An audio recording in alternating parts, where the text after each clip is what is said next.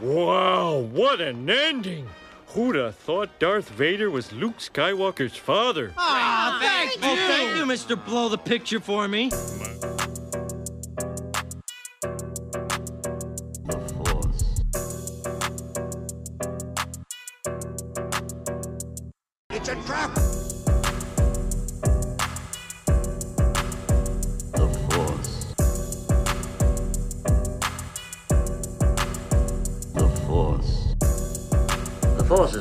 Jedi his power.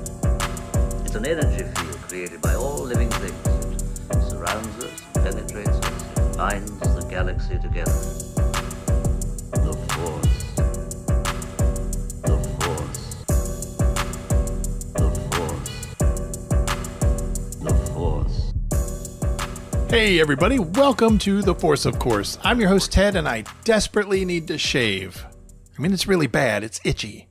We've got a big show for you today, so without any further ado, let's jump right into The Force, of course, Star Wars news of the week.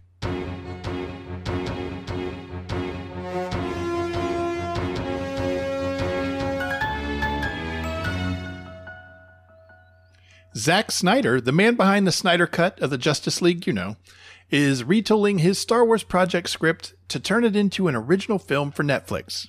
Back in 2013, Snyder had a Seven Samurai inspired Star Wars movie pitched at Lucasfilm.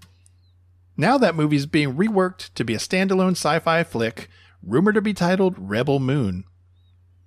I'm interested to see this for a couple of reasons. First, Snyder's just kind of an interesting dude to me, and I want to see what he does here. Second, I want to see how relatable this is to Star Wars once it's out. I want to be able to see it and see if there's anything I can pick out that, oh, yeah, I could see that happening in Star Wars. You know what I mean? I just want to see what's going on. Harrison Ford turned 79 this week and is still recovering from his shoulder injury from filming Indy 5. We wish him all the best and a speedy recovery. Emmy nominations are in, and The Mandalorian landed a whopping 24 noms. Categories include Outstanding Drama Series, Directing, Writing, Cinematography, Costumes, Makeup, Music, Sound Editing, and Special Visual Effects. Just to name a few. That's more than a few, that's a bunch. Just to name a bunch. Last year, The Mandalorian received 15 nominations and took home 7. So we'll see what happens this year. Honestly, it's just great to see that this show is being recognized by the industry. I mean, we as fans, we know it's awesome. It's about time everyone else came around as well. In Book of Boba Fett news, Temuera Morrison, the man behind the Mask of Boba, revealed some info about the upcoming series in an interview including a list of directors attached to the project. Now, I, I don't know why, but I assumed that it was just the Rod, Robert Rodriguez show. I didn't know there were other directors, but shows you what I know.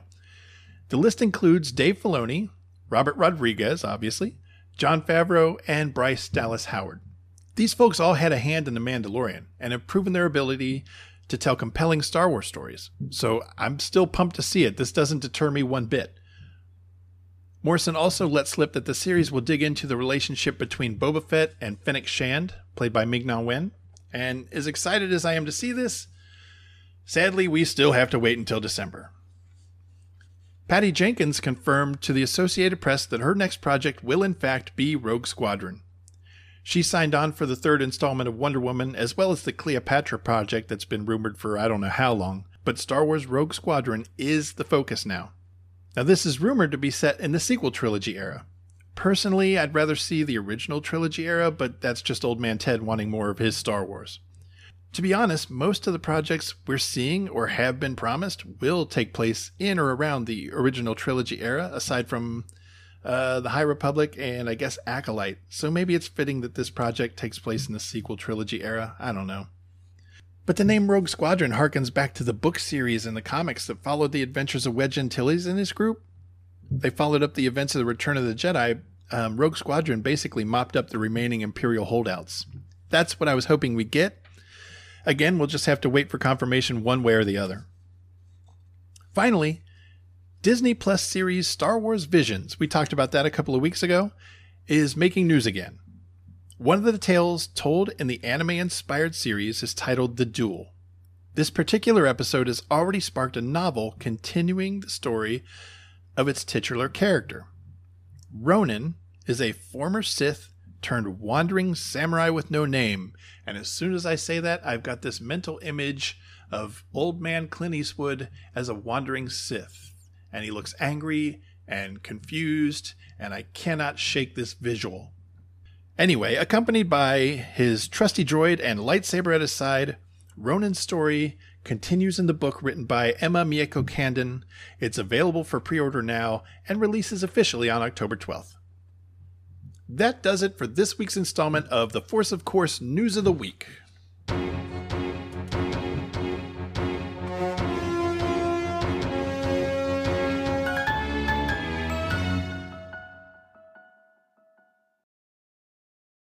Okay, who's ready to talk Bad Batch? Well, tough. We're doing it anyway.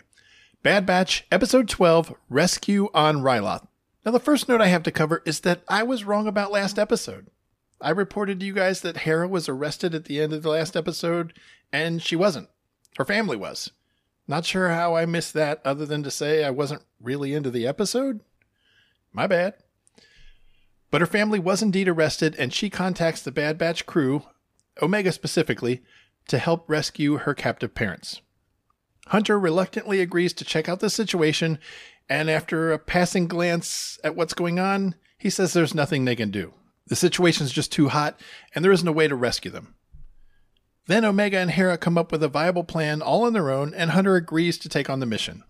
So, I know they set up the fact that Omega is like a brilliant tactician, but are we to believe that Omega is a better tactician than these hardened troops? Not sure how I feel about that. Notable moments for this episode Omega is earning her spot on this team. Hera's family is freed, and Cham Syndulla is going to become a threat to the Empire, much like Saw Gerrera. We actually get to see him in action in Rebels. Rampart admits that he underestimated the Bad Batch. And finally, Crosshair is given permission to hunt his former team down. Rampart kind of lets him off the leash, so to speak. Which leads me up to what I hope to see from the remaining four episodes of the show. Yeah, we only have four episodes to go. I'm hopeful that Crosshair hunts them relentlessly, that he's just dogging them the rest of this season. Now, ultimately, I'd like to see his inhibitor chip dealt with and he rejoins the Bad Batch somehow, but I don't want that to be rushed. I think that's a long play and not something that can be done in just four episodes, especially since we also still have the Kaminoans to deal with. Like, their bullshit ordeal, we're not done with that. And I think that's what we'll probably see in the next episode.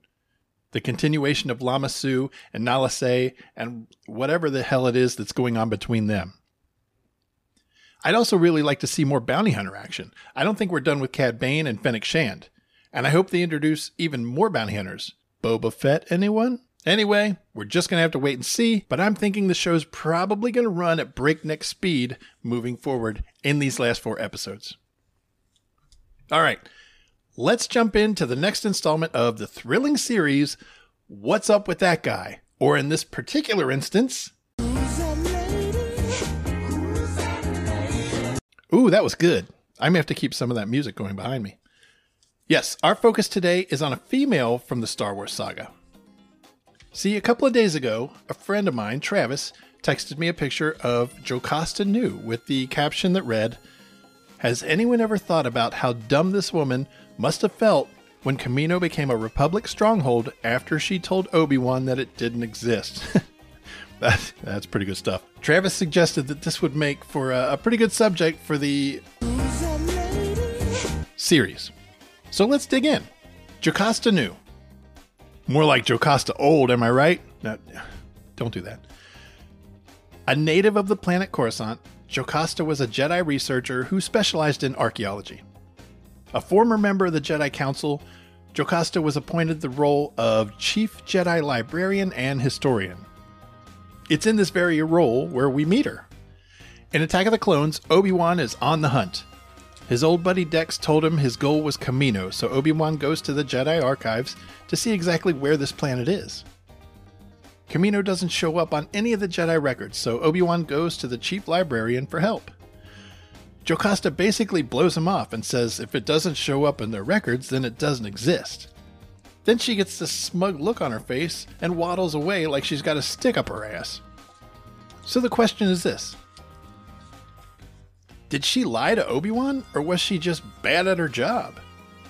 I can tell you that she wasn't a part of any elaborate plan to cover up the cloning facility, so yeah, she was bad at her job.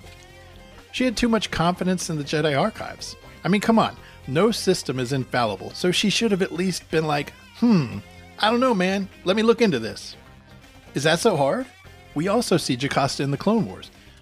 Ahsoka is assigned to her as punishment for disobeying Anakin. Eh, not the best episode in the world, but we did see her. It's actually in comic form where we see the end of Jocasta's story, and I personally believe her actions here more than make up for her being such a bitch to Obi Wan. After Order 66, Jocasta goes into hiding. She then takes it upon herself to try and preserve as much of the info in the Jedi archives as possible. She would sneak into the temple library and snatch as much as she could, and then squirrel it away in secret locations. One of the most important pieces of information she was trying to preserve and protect was a list of force sensitive children and their locations.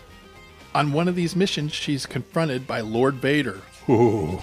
Now, she holds her own against Vader longer than those damn rebels in that hallway from Rogue One do, but eventually he corners her. Jocasta tries to commit suicide to protect the youngling information, but Vader stops her. So Vader takes Jocasta captive, and he's going to present her to the Emperor, and the Emperor is going to get that information, you better believe it. Surrounded by clone troopers on a transport ship, Jocasta reveals to the troops that Darth Vader is, in fact, the Jedi Anakin Skywalker. The clone troopers were still on that Order 66 shit, and they turned on Vader. Bad idea. Vader blows them all out of the transport. Uh, he decides then that Jocasta is probably just too powerful to let her live, and he does what he does best. And that is the story of Jocasta Nu. Now, let's take a break, and when we come back, we're going to discuss spoilers. Stay tuned. It's the new Star Wars Land Speeder. Wow, looks like it's floating. The sand people are coming. It's up to Luke Skywalker and his land speeder to get us out. Action figures each sold separately. The Land Speeder has a snap-open space hatch, and Star Wars action figures R2-D2 and C-3PO fit right in back. Hurry, they're advancing. Activate spring glide wheels. The Force goes with us. Yeah. Kenner's new Star Wars Land Speeder. Action figures each sold separately. All right, welcome back. I hope you enjoyed the break. I know I did. Uh, still haven't shaved, but I did reapply my deodorant. So there's that. The main topic for today's show comes from a personal story that I hinted at in an earlier episode. And I'll tell that story in due time. What I want to talk about today, though, is spoilers and their effect on us as fans. And in writing this episode, I can't even move forward with describing the history of spoilers without messing up the premise for this segment, so, what I want to do right now is just run down the top five spoilerific moments in Star Wars. It has to be noted that these are my personal picks and rankings, so you may or may not agree, and if that's the case, I'd love to hear your list and where we agree or disagree. Now, without any further delay, let's go through my top five spoilable moments in Star Wars. Number five Yoda versus Dooku in Attack of the Clones. Or, more importantly, Yoda with a lightsaber. For me personally, this moment was spoiled by the novel because during the prequel era, they were releasing the novels like a week before the films. Now, I have no idea why they did that. Obviously, there were differences between the movies and the books, but all the major points remain the same. So anything potentially spoilery were very clearly already out there before the movie hit the screens. And we all know I have zero self control, so obviously I read the books on day one. I knew what was coming, However, my buddy Bill was trying to stay absolutely spoiler free before he saw any of the prequel movies. And we went to the midnight releases of each film. So, with the build up to each film, he had shut himself off from as much as possible. The internet wasn't really a thing back then. It was, but it wasn't huge. So he didn't have to worry about that. But Bill wouldn't even watch the trailers. He didn't want to know anything about what he was going to see on the big screen. With Phantom Menace, I believe he was able to stay spoiler free, like completely. Not that episode 1 really had anything to spoil plot wise, but when episode 2 came out, the theater did something weird and released tickets before the midnight showing on the actual release date. So our midnight tickets suddenly weren't going to be the first possible viewing opportunity.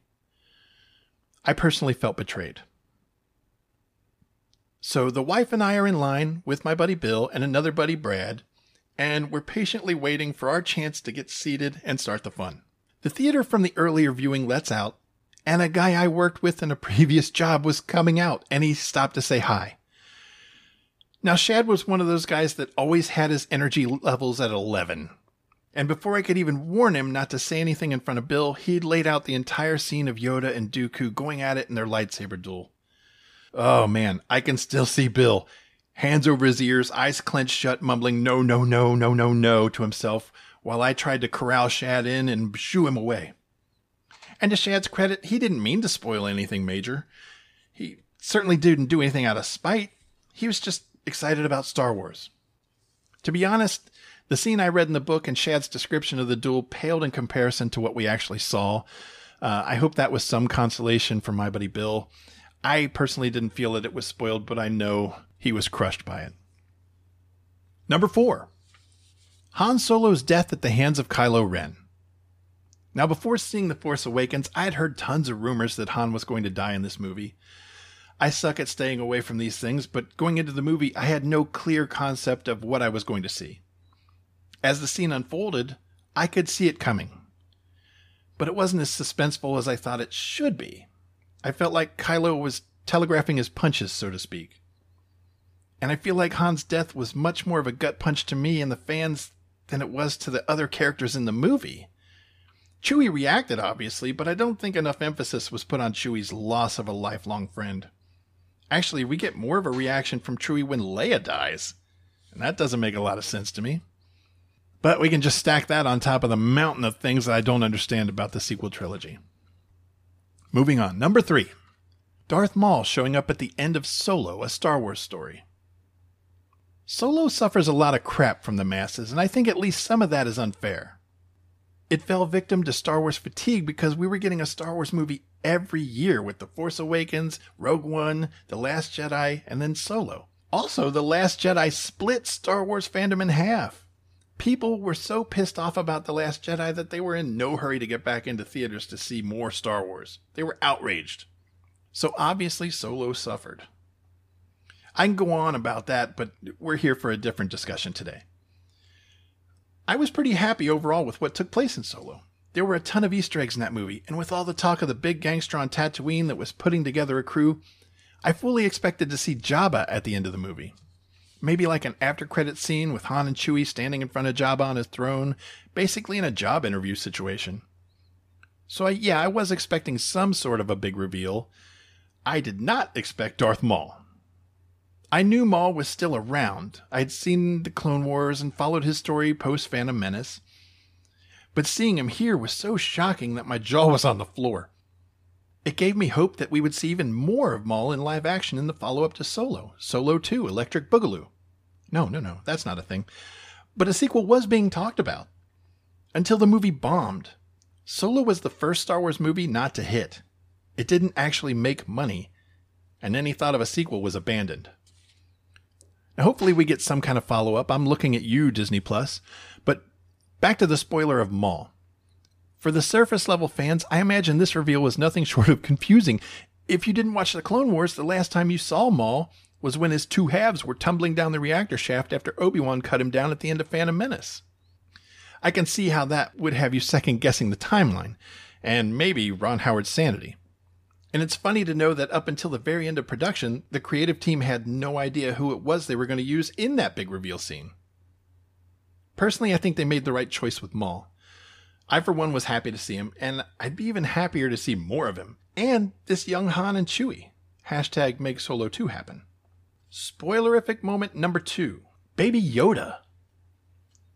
When Disney announced their streaming service, their big marketing campaign included a major Star Wars event series, The Mandalorian. I decided two things in that moment. One, I was absolutely going to subscribe to this streaming service. And two, I wanted to take the approach that my buddy Bill took during the prequel era. I wanted to go into it knowing absolutely nothing. Now, did I mention that I have zero self control? You can imagine as soon as the trailer for The Mandalorian was was released, I must have watched it 60 times. I did manage to stay away from many online articles, however, so it wasn't a total loss. I have to give everyone behind the scenes on The Mandalorian credit here. The big reveal at the end of episode 1 where Mando finds sweet, sweet baby Yoda was nothing short of breathtaking. And it was a spoiler, maybe the only spoiler in Star Wars, that I believe was protected until the actual moment it was meant to be revealed. They went to great lengths to protect this detail, and it paid off big time for the fans even though it was potentially damaging in a sense to those that depended on licensing and sales of goods in Star Wars. Filoni and Favreau played Baby Yoda so close to the vest that toy makers weren't able to plan ahead and have toys ready for release. Collectors had no outlet to pick up a Baby Yoda toy, and honestly, screw the collectors, myself included, kids couldn't get a Baby Yoda for Christmas. That's a big miss. All to protect a spoilable moment. Good job, guys. That's awesome. Before I get to my number one pick, I want to go over some honorable mentions. Spoilerific moments that didn't quite make the top five, but were still pretty awesome. From Empire Strikes Back, Yoda is Yoda. Meeting Yoda for the first time on Dagobah, it was a shock as a kid that the playful yet cranky little lizard person that was quickly becoming a pain in Luke's ass was actually the Jedi Master that he was sent to find. Kenner went to great lengths to protect Yoda's appearance, blacking out his figure on the card back of their first release of Figures for Empire. Something they also did for the Ewoks in Return of the Jedi, so that the people buying toys didn't realize, oh, there's teddy bears in this movie. Speaking of Jedi, a couple of potential spoilers for that film were Jabba's appearance.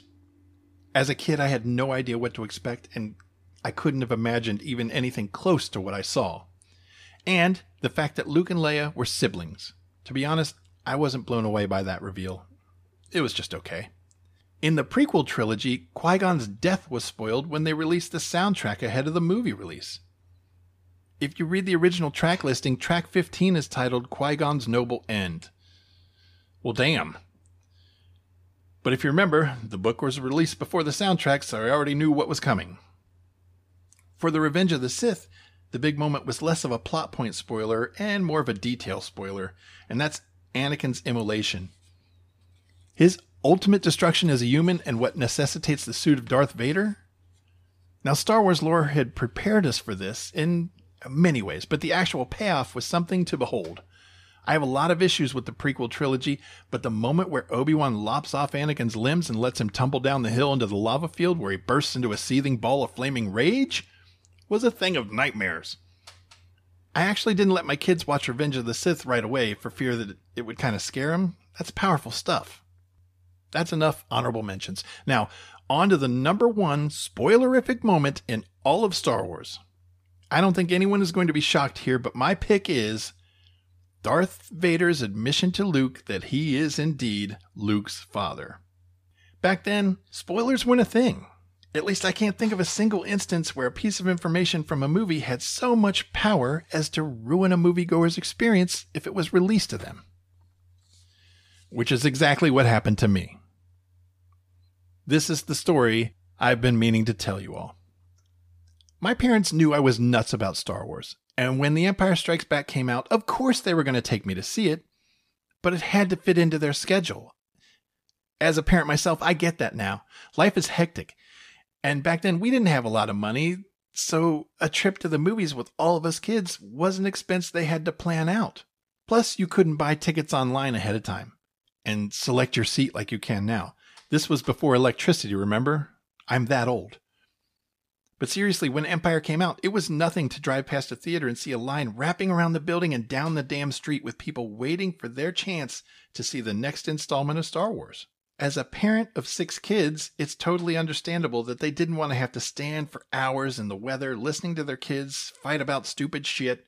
We were always fighting about stupid shit with a million and a half strangers. I really can't blame them. And if I'm being honest, as desperate as I was to see the movie, I knew we would go as soon as we could, and I wasn't pressed about it. My oldest sister, Kathy, had just started dating a guy named Paul, and they went to see Empire one night before I could get to see it. I didn't even care about that. I don't even think I knew when she left the house that night that that's what she was doing. It just didn't register. The next morning, she told us that that's where they went. They went and saw Empire Strikes Back. And I was excited for her. I can remember now it was me and my mom in the room, and she, she started to tell us what she had experienced. I can very clearly remember to this day how she tried to describe the Battle of Hoth, Cloud City. Uh, she didn't tell us about Yoda, but she did tell us about the asteroid field chase. And I was on Cloud 9 trying to imagine what all this meant and how it must have looked.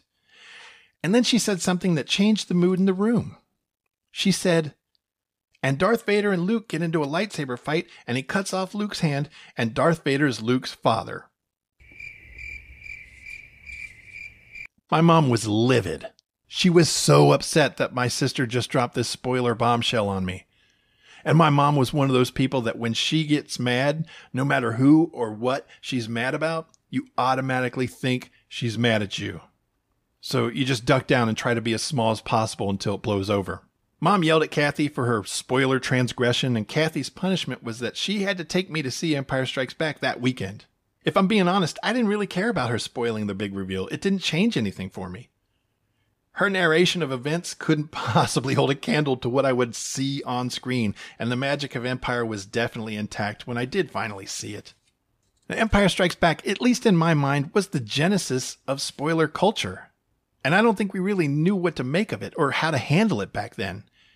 And I think we went a long time before spoilers were a mainstream situation again. M. Night Shyamalan's The Sixth Sense might have been the next major motion picture that caused any kind of uproar when it came to spoiling plot points. But now it's so commonplace in movies that Marvel launches big campaigns around not spoiling their stuff. Sadly, there are some people out there that revel in being the first to drop a spoiler, and that's just shitty. Don't be that person. That's not reporting the news, that's being an ass bag. Now, I don't think Kathy was being an ass bag when she quote unquote ruined Empire for me, any more than I think Shad was being an ass bag when he quote unquote ruined Attack of the Clones for my buddy Bill. They were just excited and wanted to share their experience. We just have to be careful not to overshare. I mean, TMI is still a thing. TMI, too much information. Uh, it's just easier to say TMI. I used to say don't go there, but that's lame. So there you go. That's my top five spoilery bits from the Star Wars saga. Hopefully, enjoyed it. And if your list differs from mine in any way, I'd love to hear from you. You can reach me on social media at The Force of Course on Facebook and Instagram, or email the show directly at theforceofcourse77 at gmail.com. If you like what you hear, please do me one favor and hit me with a five star review. It doesn't cost a dime and it won't hurt a bit. That actually helps others find the show. Also, if you have a Star Wars fan in your life, please mention the show to them. Anyway, that's the show for today. I hope you had fun. Until next time, this has been The Force, of course, and as always, play with your toys.